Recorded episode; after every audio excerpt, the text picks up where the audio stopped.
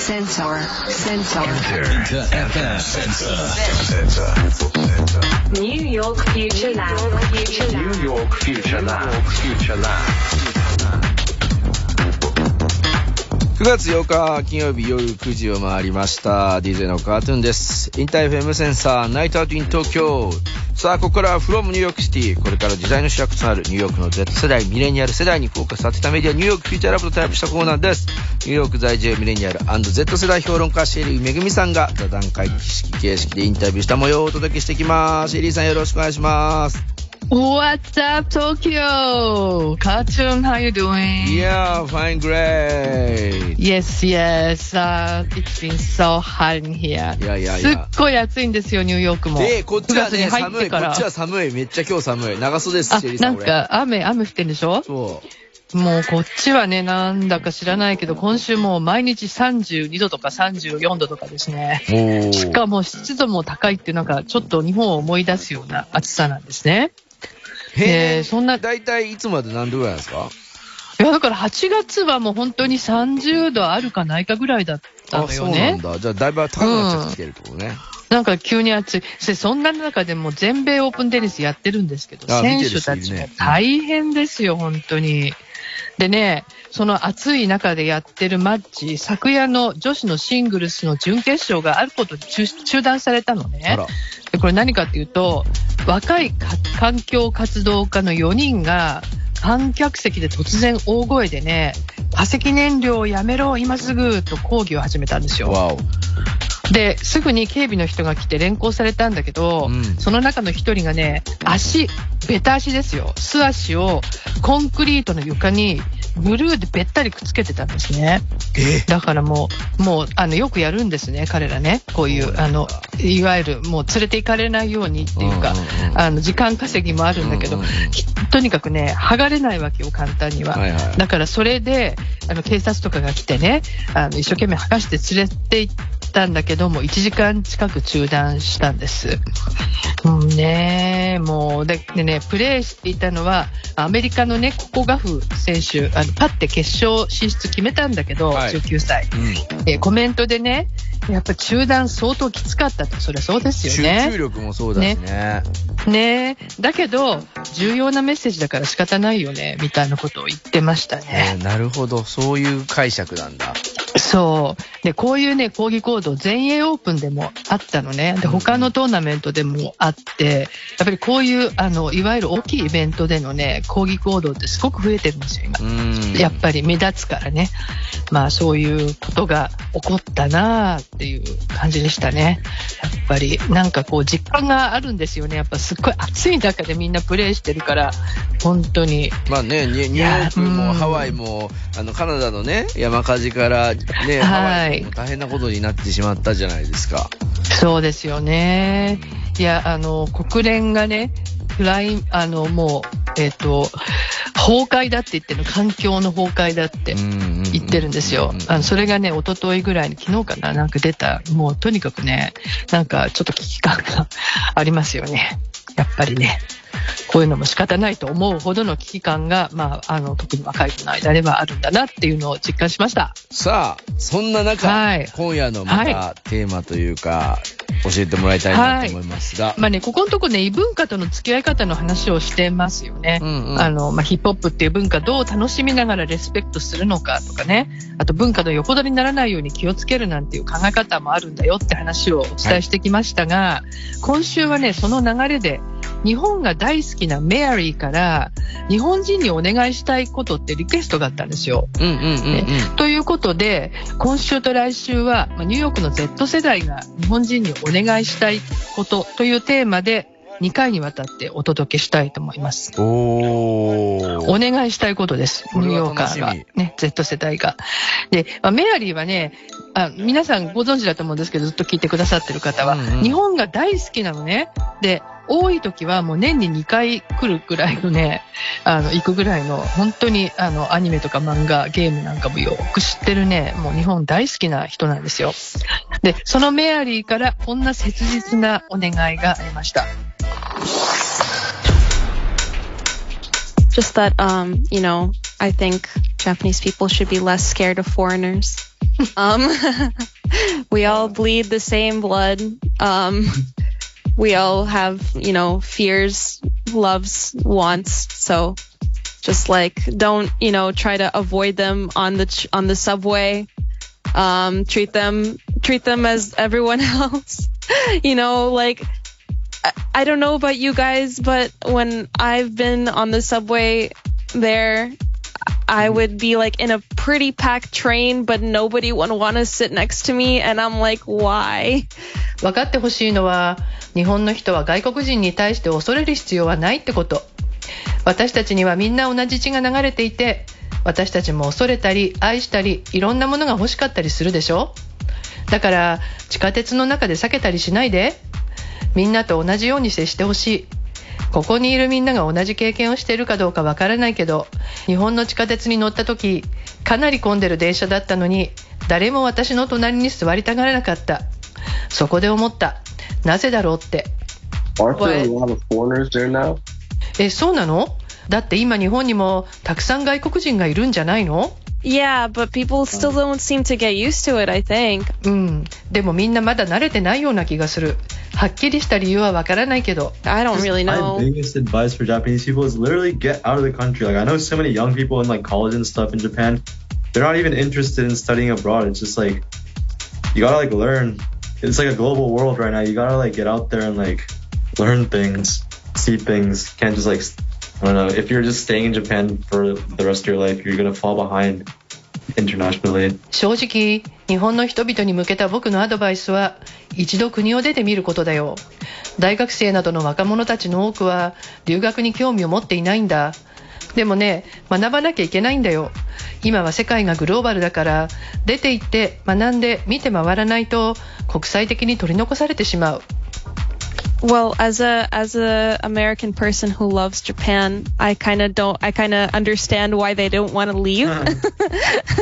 it's so No. convenient, you know. Why would you want to go anywhere? Yeah, でもね私は日本が大好きなアメリカ人としてなぜ彼らが出たがらないかその理由もわかるんだよねだってここはとても便利だものどこかに行きたいっていう気持ちにはならないんだよね exactly. It's very it's a very convenient lifestyle, but like lacking so many things. And then like I think the yen is one example of like that lack coming to fruition. Like in 30 years, who knows if Japanese people have enough money to buy like M and M's.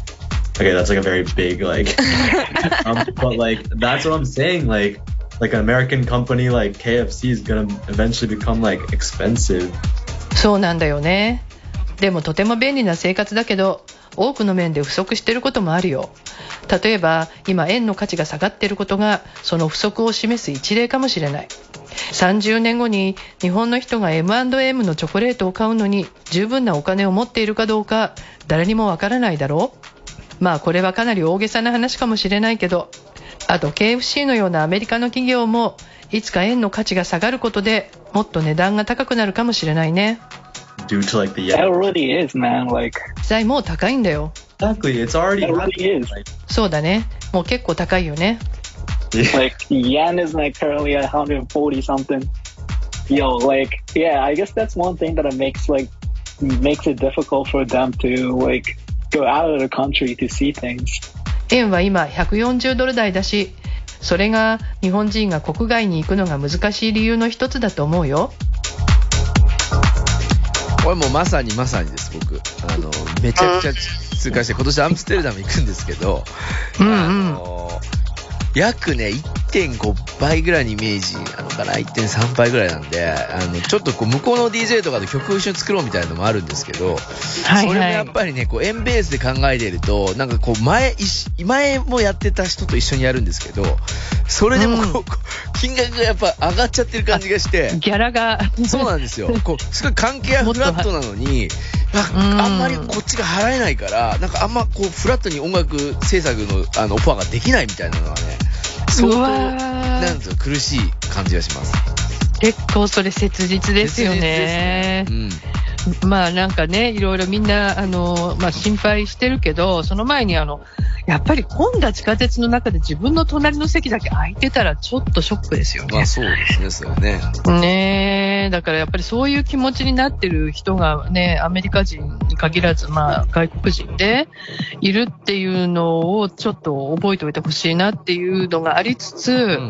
まあみんながね、なんでそうなっちゃうんだろうって考えると、やっぱ海外になかなか出ないからかなっていうね、まあ話になってるわけよ。うんうんどうなんだろうね、その辺は。まあ日本もね、あの外国人の方増えてるっちゃ増えてるんですけどね。うーん。だからね、なんでこう慣れていないっていうか、まあこういうね、気もあの、体験をする、まあ、人はがいるということを、ね、ちょっと覚えててあげてほしいなとね、あの、隣にね、別に普通に座って、あの、空いてりゃいいけどね。でもね、あの、どこに座ったっていいわけだけど、まあ、ねあのちょっとそれだけ覚えておくといいかなと。思いました逆に言うと話しかけたらいいんじゃないぐらいのね、あの勢いで。まあね、話しかける人もね、結構いると思うんだけどね。これね、まあ俺ね、本当にそうだまあ。ちょっとね、音楽系の、あの、ミーティングで、やっぱりこの20代の今の日本人の子たちっていうのは、結構海外に行ってる子とかで、それが見分ける方法っていうのを言ってて、やっぱうんうん、ガンガン話しかけるなって、偉い人とか、その、すごい DJ とかでも関係なく、やっぱ海外いっぱい行ってるような日本人の子は、すぐに話しかける。友達みたいな。だけど、やっぱ日本日本人で日本しかあんまりいて、まあ旅行ぐらいの人たちのっていうのは、なんかどうしてもなんかこう、すごい人とか、そういうところに対してなんかこう、英語で話しかけれるのにしないみたいなのは、かね、割と見分ける方法であるって言ってた。海外慣れ。なるほどね。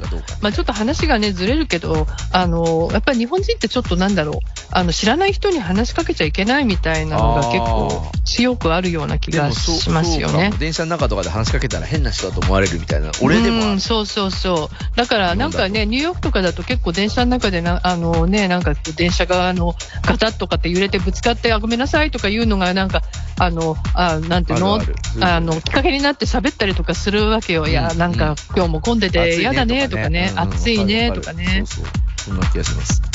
ねだからまあ、あの、そういうのもあるのかもしれないうんけどね。うん、まあ、でもなかなかこう、あの、みんながね、グローバル化する世界の中で取り残されちゃうんじゃないかって、まあ心配してるんですよね。あの、日本が好きだからね。まあだからどうなんだろう。ちょっとその辺は少し考えてもいいんじゃないかなっていうふうに。うん、まあ、あの、近い国でもね、遠い国でも、どこでもいいんだけど、やっぱり異文化に飛び込んでみると、すっごい発見が多いからね。そうですねそんなになんか、本当隣の国とかでもいいと思うんですよね。うんうんうん本当にそう思う。まあ、私はそう思いますね。皆さん、どう、どうですかね。ねまあ、インターフェムリスナーの人は海外行ったりとかね、海外に興味ある人たくさんなのかなと思いつつ。まあ、インター FM っていうぐらいだからね、やっぱりインター FM を聞きたいっていう人は、やっぱりそういうセンスを持ってる人かな。うんうんですよね。はい。ね、やっぱね、インターね。で、じゃあ、あの、後半行くんですけどね、えっ、と、もう一つ、メアリーから日本についてすごく興味深い考察があったんですよ。うん。ねはいえー世界に誇る日本のアニメと漫画、その中にも日本が抱える問題が存在してるんじゃないかというねことです。はい、聞いてください。 I think one issue with Japan for sure is like, so you hear about otakus all the time, right? And um, of course, there are Americans that, that are also otakus, right? And they really like to get into Japanese like culture. but when you watch anime, it's like even when people get transported into a different like universe, it still works by Japanese rules sometimes. Like I'm literally watching something and it's still Japanese in culture, even though we're in a whole other universe and it's just so strange. I just don't understand. Like there's no variance, I guess. Like even in anime, they're still using Japanese culture. 日本の問題はアニメや漫画の中にもあると思う。オタクと呼ばれる人はアメリカにもたくさんいて、日本の文化に本当に夢中になってるけど、そんなオタクから見ても不思議なことがある。日本のアニメで、例えば人々が異なる宇宙にトランスポーターで運ばれていくとするでしょそれでもその宇宙は日本のルールに従って機能している。つまり私たちは完全なる異世界にいるにもかかわらずそこにまだ日本文化があるというのは本当に奇妙に感じてちょっと理解できない多様性がないというかアニメの中にもそれが現れていると思う Yeah, it's interesting as hell. Even when you depict foreigners or like it, the the show or manga is set in Europe, it's still Japanese culture in the background and language. それは面白い考察だね外国人を描写する場合でも例えばヨーロッパを舞台にした漫画であっても背景や言語はまだ日本の文化で描かれている I was watching this one thing, or reading. Sorry, I was reading one of the man- one manga where this guy gets teleported into a different world, and they're like, "Oh yeah, I'm gonna go take go take a bath in the onsen." Yeah. I'm like, "What?" ある漫画を読んでいて驚いたんだけど男の人が異なる世界にテレポートされた時彼が「あ温泉に入ろう」って言ったんだよねはあって思っちゃった That's even more of like an like a, an obvious, you know?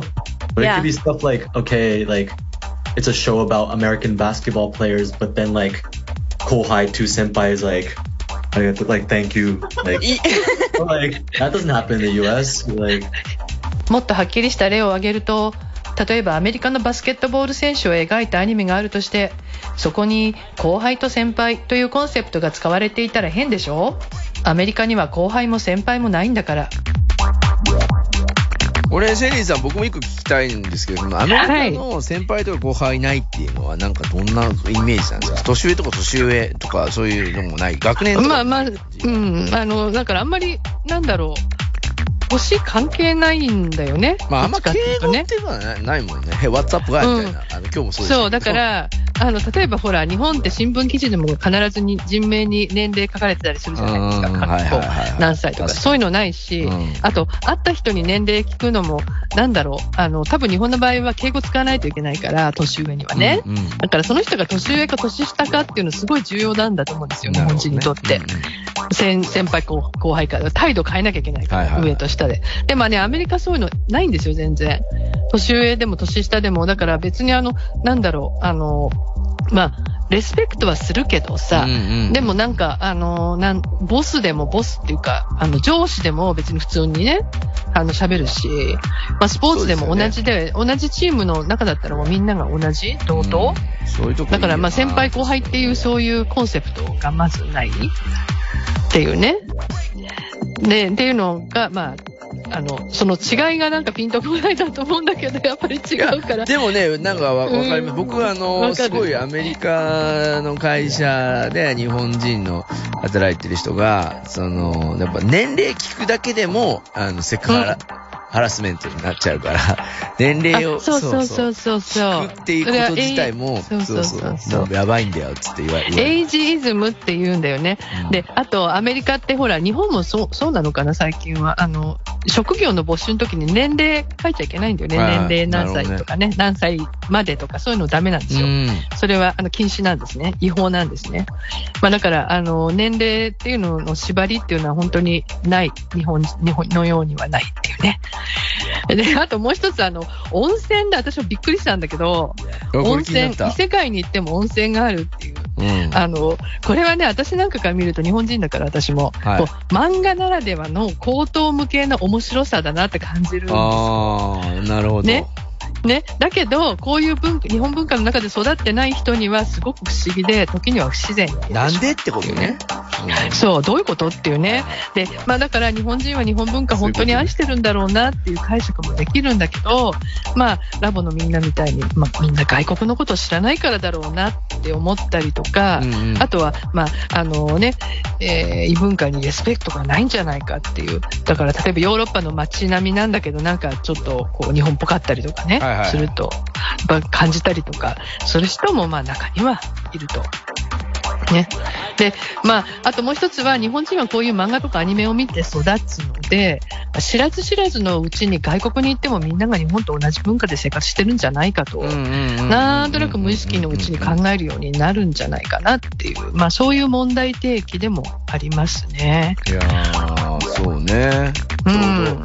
まさみんさんも今年入ってから白人の旅行者が近くの観光地も多いよということですけど、本当に渋谷なんかはね、めっちゃめっちゃってか、あの、ウームっていうクラブとかだと半分ぐらいもうあ海外の方なんじゃないかなっていうふうに思うぐらいの、っておりますんで。ねえ。まあ、あの、本当にね、日本のことみんな大好きなんですよ。で、大好きでどんどん来ていろいろ学ぶから、あれ？これなんか不思議じゃんとか、変じゃんとか、これなんとかしてみたいなのがやっぱり出てくるっていうことだと思うんですよプねラ。スティックファンクっていうね、あの、ドイツの DJ の、まあ、イビザとかで住んでたりするのかな。うんあのめやっぱ日本めっちゃ、あの好きっていう話もしてたんですけど、うん。やっぱ、ご飯がまず、あの、何食ってもうまいうまい、さらにうまいみたいな感じで、まあそれ、さらにうまい、しかも安いっては言わなかったけど、実際はそうだと思いますよ。いや、そうです。いや、もはいう本当にそう。あとサービスとかがね、うん。あの、いいでしょ？みんななんか優しかったりするじゃないですそうか。そうそう。だなんか居心地がいいってだあのさっきメアリーもね前半で言ってたけど本当になんかいろんなことが便利で、うんうんまあだからね日本人外出たくなっちゃうだろでかつさユーロで稼いでる DJ だと思うからさ、うん日本でさ、だって払ったら、あのーねあ、そうそうみんなそう言ってますよアメリカ人も。え？もう今日本に行くと、え？みたいな。すごいラッキーだってみんな言ってますよ。そういうことなんだよな。ねえまあちょっと逆がねまあ日本人にとってはね逆きついんでねちょっマとやっぱりなんとか。なんとかね、日本の経済、ちょっと政治家の方に考えていただいてね、うんあの、もう少し、なんとかなってほしいなと、まあ、ちょっと思いますけどねも。ともと高いものがさらに高くなってるんですよ、ヨーロッパとかだと。だから、うんなんか、その、やっぱお金持ってる人はさらに持ってるから、そういう部分がまあ、貧富の差がね、高くなってるから、ホテルとかは高くなっちゃってるんです。普通に。はいはいはいはいはいだから、日本からだと、まあ、さっきさ、1.5倍で、ご飯とか1.5倍なんだけど、ホテルとか2倍ぐらいになっちゃってて。うん。だから、じゃあ、今までだったら、なんか、1週間とか10日間とか2週間行っても、50万円ぐらいだったのが、フライトとか合わせて、100万円ぐらいやっちゃってるから。もう、100万円ってちょっと相当な金額じゃないですか。いや、もう本当にそうですよ。うんあの、ホテルも高いけどね、まあニューヨークの話またしますけどね、はいもう家賃とか、平均家賃がもう70万とかですよ、今。平均で？だって5000ドルだもん、ね。5000ドルってもっとか、あそうだよ7ね700 75万。だって100万ぐらいの家賃とこざらにあるんですよ。やべえな、本当にやべえ、それ普。通の、あの、うん本当普通のなんかマンションですよ。まあ都心だけどね。いや、い払や、えないもうチェックです。はい。あぜん。本当に。分かってたけど、いや、改めてシェリーさんから聞くと、あぜんです。いや、もうあぜまあそういう中でね、私たち生きてるわけですけどね。まあ、頑まあ張ってなんだかなと思いながらいきねま。しょうよ。まあ、うんなんとか生きていきましょう。リーさん、はいちなみに来週はどんな内容にはい、来週はね、まあ今日の続きなんですけど、あの、アメリカ Z 世代が日本人にね、あの、こうしてほしいっていう要望あ、あの、日本人以外のアニメファンがどういうふうに、あの、こういう部分どうしてほしいっていうのがあるんですよ。ちょっとそれをね、お伝えしたいと思います。いや、これも楽しみですね。はい本当に。リアルな意見からまた皆さんとも議論していきたいなというふうに思いますので、よろしくお願いします。お願いします。今週もありがとうございました。Thank you so much. はい。Thank you! Sensor. Sensor. Inter FM Sensor. New York Future Lab. Future Lab. New York Future Lab. Future Lab.